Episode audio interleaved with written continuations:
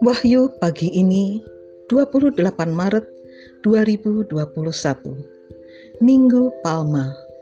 Mazmur 22 ayat 28 dan 19 Segala tulangku dapat kuhitung.